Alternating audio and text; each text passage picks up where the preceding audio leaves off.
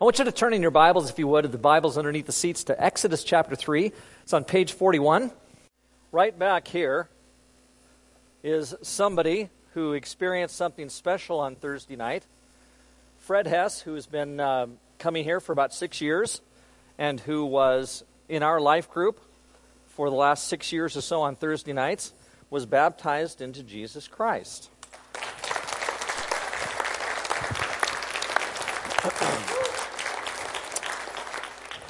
And we actually have a video that evidences that fact.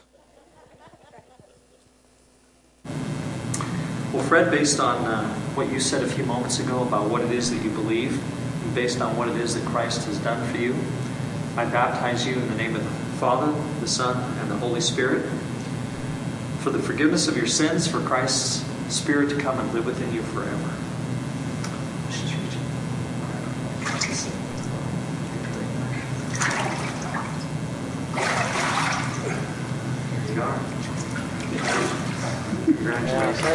Lord.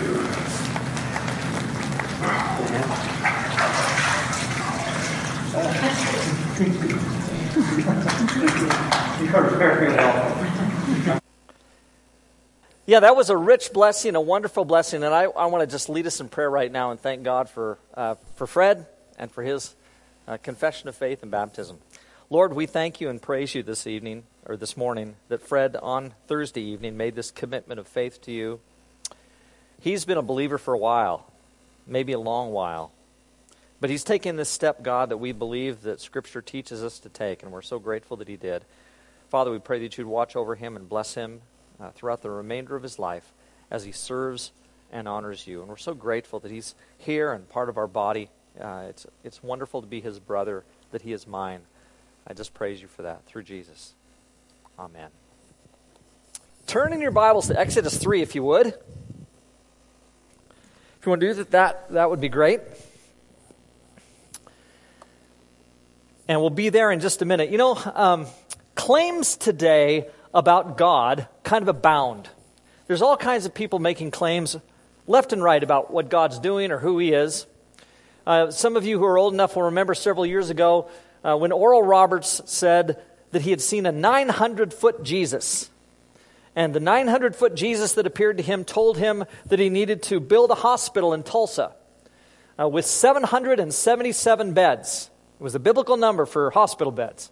777 biblical bed, or hospital beds. And um, the fact is that when the city of Tulsa found this out and that he was going to raise all this money for 777 hospital beds, they said, please don't. Because they already had way too many hospital beds in Tulsa as it was. And so they didn't need another hospital with 700 and more beds to try and fill. But someone had had what he thought was a revelation. There was something that he thought from, that had come from God. And the fact is that people make claims all the time about what it is that God might have done or God might be doing or who God is. People see things, hear things, you know, uh, and you never know what to make of all of these. Like, for example, on the left, we find the visage of Jesus. On the right, we find one that's kind of comparable. But what is that on the left? It's a pancake. Somebody had seen Jesus in a pancake. Thought that was significant. Put that on the internet. They sold that pancake on eBay to somebody else who wanted to buy that pancake. Um, in this case, is a frying pan. And you can just make out that Jesus actually planted his face in that frying pan, just long enough to be fried, I guess. Um, and so there's the picture of Jesus in the frying pan. I don't know if this one was sold on eBay or not. I'm guessing that it wasn't. But somebody claimed to have seen Jesus in their frying pan. It's interesting uh, that they might do that. This is, does anybody know, does it say at the bottom? Oh, yeah, it's a grilled cheese sandwich. This is a grilled cheese sandwich. And in the grilled cheese sandwich, someone thinks they see the picture of the Virgin Mary uh, in the grilled cheese sandwich. Now, what's interesting about this one, this is the truth. You can actually see this on display in Las Vegas. And I can't remember if it was a casino or whoever it was. They bought this grilled cheese sandwich after it had been put on the internet for $28,000. They paid $28,000 for this picture of the Virgin Mary in the grilled cheese sandwich, and it's, uh, it's on display. Now, unfortunately, you can imagine. You know what's really on display, don't you? the foolishness of some people. That's what's really on display, and that's why they bought it. They bought it to show, no doubt, how foolish people can be. There's some kind of mockery going on there. And it's, you know, it's just very unfortunate. And then here's another one of the Virgin Mary. This time, it says it's a toaster pastry at the bottom. It's a Pop Tart. Okay, it's the Virgin Mary, and she's got a, a nun's garb on. It's a nun's habit, it looks like. Virgin Mary on a Pop Tart. How many of you think that that's really the picture of the Virgin Mary on a Pop Tart? Man, am I glad nobody raised their hand. Because I don't think it is. I think it's a Pop Tart. But sometimes people are really silly with the things that they do. And, you know, we're, we all can be silly, but this is especially silly. And, and here's the thing that's, that's so sad about this somebody thinks this is true. Like someone believes this. Somebody believes that this is a picture of the Virgin Mary on a Pop Tart, as if God spends his time looking how he can manifest various images on fried food.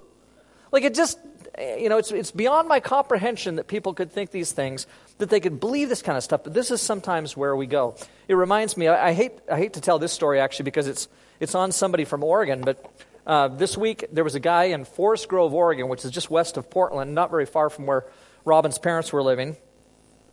And the guy was walking down the street, and the police thought he looked a little suspicious, so they stopped him to see, you know, what's going on with this guy. And he had some warrants out for his arrest, and he didn't want to tell them who he was because, uh, you know, they're going to arrest him and put him in jail. So he decided he would tell him his friend's name. So he gave him his friend's name. They went back, looked up the friend's name in their computer in their, you know, in their patrol car, immediately saw that their friend had way more warrants than this guy had but thought that's who it was and arrested him. And they had, like, he was kept in jail for days for charges way worse than what he had himself had committed because he didn't tell them the truth. And sometimes we get silly and we do stuff that just doesn't make any sense. It comes back to, to get us. Well, I would like to think that that's not who we are. I'd like to think that the things that we're interested in have to do with truth, things that we really, really believe. And so, like for instance, why are you here this morning? Why are you here? I mean, it, it, could be that you came here to worship. And that's not a bad reason, that's a good reason. It could be that you came here to fellowship with other Christians. And that's a, that's a good thing, too. Um, it could be that you came here for encouragement. Um, Jonathan was talking earlier uh, about the case in Humboldt, Saskatchewan, the uh, hockey team, and, and the tragedy that has occurred there. Can you imagine the encouragement and blessing that people need right at this, at this bleak, bleak time in their lives? Um, I was listening to, to, you know various radio programs talk about the loss of children and the loss of life and the things that people experience. And I mean, um, you know, these people need great encouragement. You may be a person today who needs encouragement, and you're here today for various uh, reasons to be encouraged. And I, and I certainly want the Lord to bless you.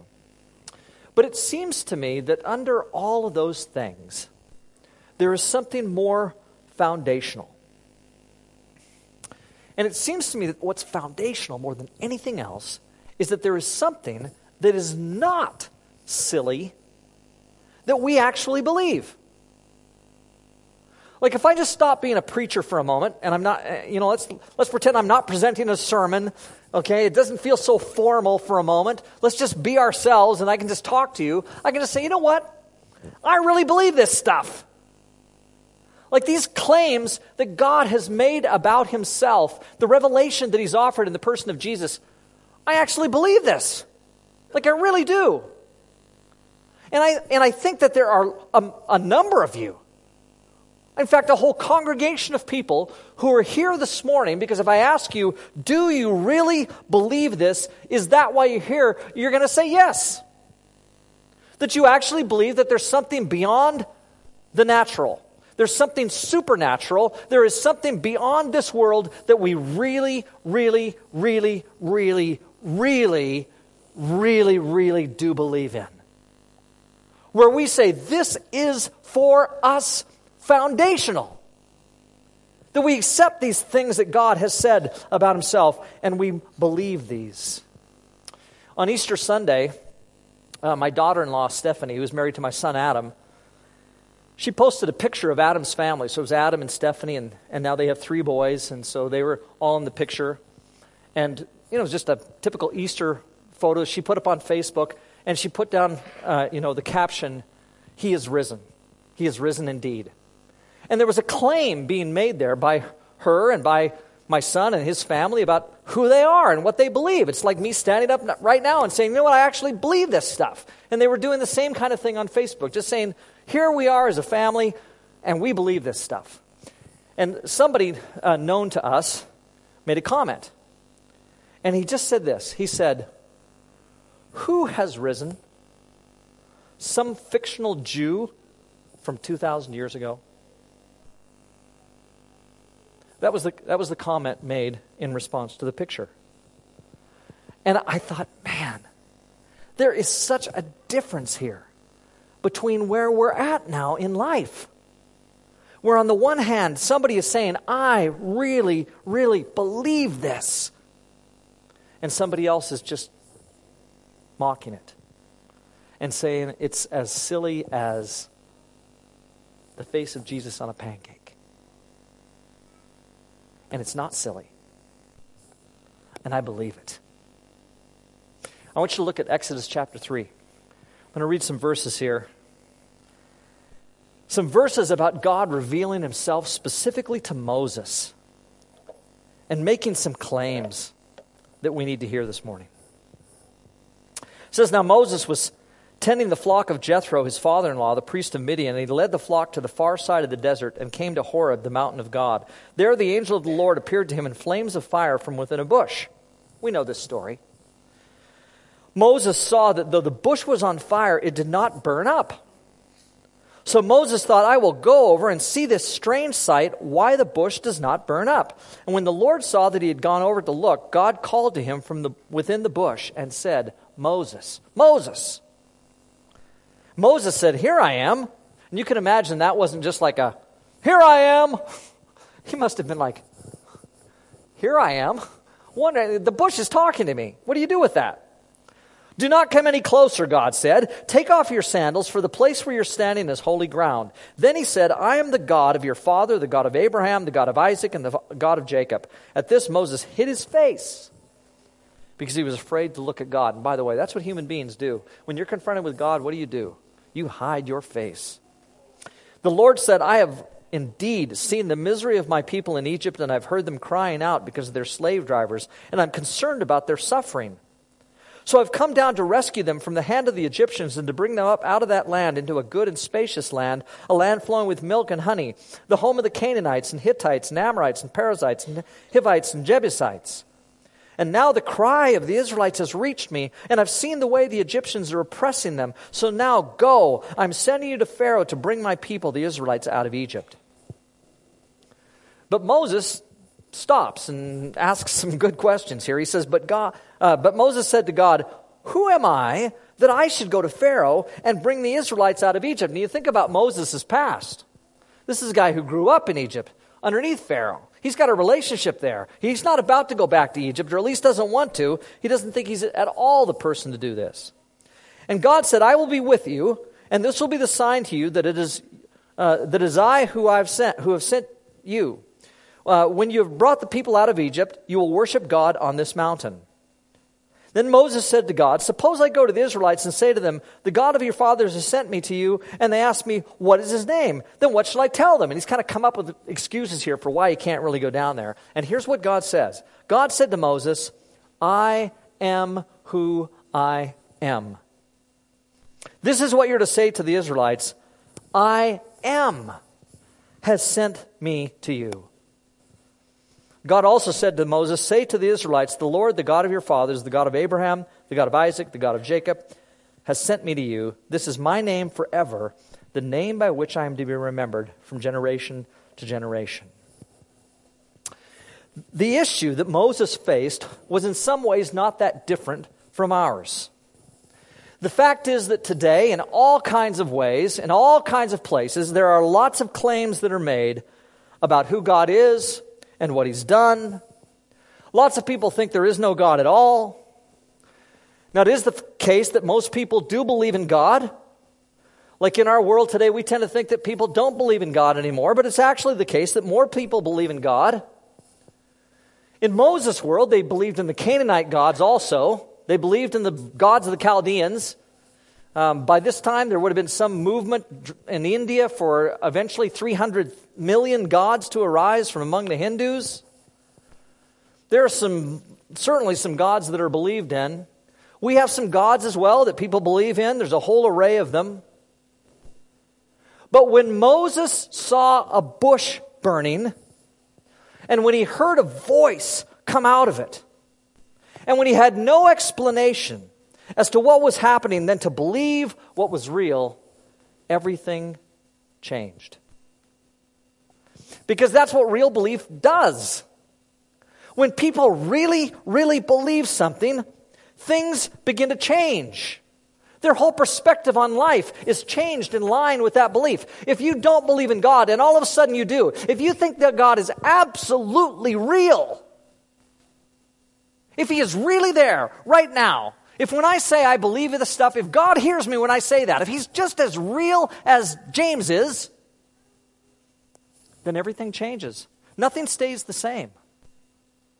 If, if, God, if James was as big as the vision that Oral Roberts saw, let's say James was a 900 foot James, everything would change. Nothing would be the same. The world would be transformed in a huge way if there was actually a 900 foot James. In this case, we have a real God, a real God. And that God then changes everything. Our perspective is never the same because of his authenticity and his reality. Moses believed the voice was authentic and it changes everything from then on out for who Moses is. And the fact is, it's going to change it for the Hebrews. Can you imagine being a, a Hebrew? You're living in Egypt in the time of Moses. You got some vague memory of the stories that have been told from the past about a God who was the father of some guy named Abraham and some guy named Isaac and some guy named Jacob. And eventually there was stories about Joseph that got passed down. And that's a little bit more real for them because it happened right in Egypt. And they, they start to get in touch with that story a little bit, but it's kind of fuzzy and they don't get it. If there's anything that in response to those stories the Israelites are going to ask, it's going to be something like this Where in the world is he? Why isn't he doing something? If there is really a God, why is he allowing us to stay in slavery? Does he not love us? Does he not care? Is he not real? Did he die? Did, the, did Pharaoh's gods kick him out? Is he gone to the other side of the world and left us here? Where is he? Those are the kind of questions that they would have to ask. Did the gods of Egypt scare our God away?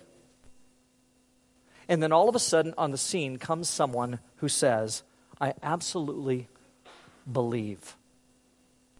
And I believe because of what this one has said about himself, about being ultimately the I am.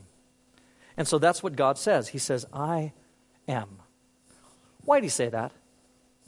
Why is it that he specifically used those words? First, the answer is because in naming himself this way, in calling himself I am, it's because he's stating something about his reality about his existence. God is telling the Israelites, I am real. Yes, there are claims made by all the Canaanites about their gods. There are claims made about, by the Egyptians about their gods. There are claims made by the Chaldeans about their gods. There are those who say there are no gods, but I'm here to tell you, I am. And in saying that, he's saying, I am the existent one. It's like, it's like he says, I'm the one who bees. I be. I'm the being one. I really do exist. All these other gods are, are odd fabrications, and I am the one who really is. I'm real, the existence one. And I stand behind all that exists. And if something does exist, it exists because of me and all the claims by the other gods pale in comparison to this claim made by God that He's the one who really is I am. the existent one. And so, one of the things that we need to ask ourselves today is whether or not we believe this. And it's, it's an odd claim. It's a strange claim if you think about it. In our scientific world, where so many people don't believe, Scripture is asking us to accept this as a real truth. For us to say, there is truth, and He is it. He really does exist.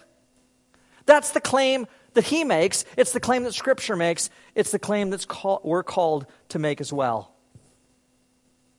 You know, perhaps the most strident and well ordered thoughts from an atheistic perspective came during the last hundred years or so from a British philosopher named Anthony Flew.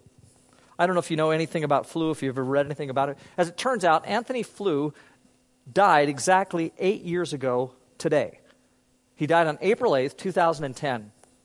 When I was a PhD student, um, we had to read Flew.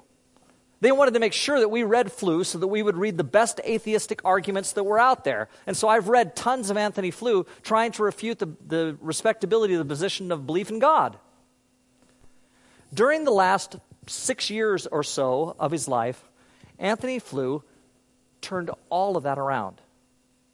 So I, when I was doing my work, I was reading in, say, 2001, 2002, and I'm reading an Antony Flew who says, There is no such thing as God. And about three years later, after I'd read all that stuff from Flew, he recanted it all. And he turned that position around and became a believer in God. Now, I don't think that Anthony Flew ever became a Christian. But he did become a theist. He began to believe that the world is such that there has to be real belief. Jonathan was just telling me in the last couple of weeks about a radio program he was listening to and about how all these well, I won't say all these, but some scientists, well recognized, formerly atheistic scientists, are in a position of having to say, it appears as though there is something there. It appears as though there is something beyond just this natural universe that we think we dwell in by ourselves. And the answer, of course, is duh. He said, I am. He said, I'm existent, I'm the existent one. That's the claim that he makes. This becomes, by the way, this word in Hebrew becomes the word Yahweh. If you ever hear us talking about Yahweh or references in the Old Testament to, to who Yahweh is, it's this word that begins, it's a verbal form actually, but then it gets translated into a proper name and it becomes the name of Yahweh. And it means simply, when you hear the name Yahweh, it means the existent one, the one who is, the one who bees. That's the claim that Scripture makes. And it's someplace that we need to stand. A second claim that is made here is that God is intensely personal. And this just puts him in a completely different place than the gods of the Canaanites and the Chaldeans and all those other gods that were present at the time. He makes a claim about being personal, and it's inherent in the expression, I am. What, what, is, what is I in the English language. Somebody tell me. There's going to be some English genius out here who knows what I is. What does I do in the English language? It's the first person personal pronoun. Singular. There's only one of them. And so when he says, I am, it's a comment about his personhood. He isn't just the existent energy force. He's not just the existent love out there, some kind of nebulous thing that just exists in an ethereal way. Instead, he's making a claim about his own personality, and in fact, takes on for himself this as a name. He becomes, at this point, a person. He's not just God, he is God the person who deals with human beings and with his creation as a person. And so, all of a sudden, the what that we thought was out there, perhaps, becomes a who. All of a sudden, he becomes a who. And he becomes relational. And he relates to you and he relates to me. And he can say things like, I love you and I care for you. Look at verse 7 in the text here in Exodus chapter 3. It says, The Lord said, I have indeed seen the misery of my people in Egypt he cares about these people. He's impacted by their misery. I've heard them crying out because of their slave drivers, and I'm concerned about their suffering. So I've come down to rescue them from the hand of the Egyptians and to bring them up out of the land in a good, into a good and spacious land. Why does he do that? because he personally cares. God has a heart. He's emotional. He's relational. He cares for these people. And he certainly cares for you, and he cares for me as well. And so God is, in fact, the existent one, the one that stands behind everything. But Scripture says that he also is this intensely personal God who cares for us with great love and compassion. We believe that as he has intentions for the world, he has intentions for his people as well. And he includes, as part of these intentions, this eternal relationship that he wants to have with us. And he's doing that now, specifically through the person of Jesus. So, then, thirdly, in this text, I think I am becomes then his identity. And that's why he calls himself Yahweh. Being the very existent one becomes who he is. So, yes, it's a name, but it's so much more than a name. It's his existence that he is the one who exists. Now, what's so cool for us here in this is that, as you can see from the letters on the baptistry, we're launching into this series on the I am statements. We'll have a banner up next week. Hopefully, we had a little trouble with that. They, I, I found that you look at things on different computer screens and look entirely different, and we couldn't, we just couldn't get the computer screens to sync up between the printer and ourselves. But next week, hopefully, we'll have a banner. It's going to display the notion of I am. He is the existent one, and He's the one in whom we have relationship, and ultimately, He comes in the person of Jesus. And so, all these wonderful, beautiful statements by Jesus in the Gospel of John, consistently using the same language, I am. And I'll, I'll, next week, I'll explain to you how that works between the Hebrew and the Greek, and Jesus using I am and how he does it. It's, it's beautiful. But for this morning, we just need to understand this is who God is. And his Son comes as his representative, as his revelation, his spokesperson, and consistently calls himself I am because he identifies himself with this one who is God. The question this morning perhaps is do we really believe this? These are the claims that God makes about himself. Do we believe what God says? And if we believe what God says, what is the impact of that, of that real core authentic belief on how we live and think. We'll talk more about that next week. Let's pray. God, we thank you for the privilege of receiving your revelation. We wouldn't know you if you hadn't revealed yourself to us. But you did. You showed yourself to Moses. Because you showed yourself to Moses, an entire nation, a people belonging to you came to be. But then, God, you, you do the same thing in Jesus. You show yourself to us again. And you speak to us again as the I am, the existent one, this time in the person of your Son. And help us, Father, as, as we hear this revelation from you, to not only believe, but to give our lives to this truth. We thank you that Jesus reveals you to us. It's through him that we pray. Amen.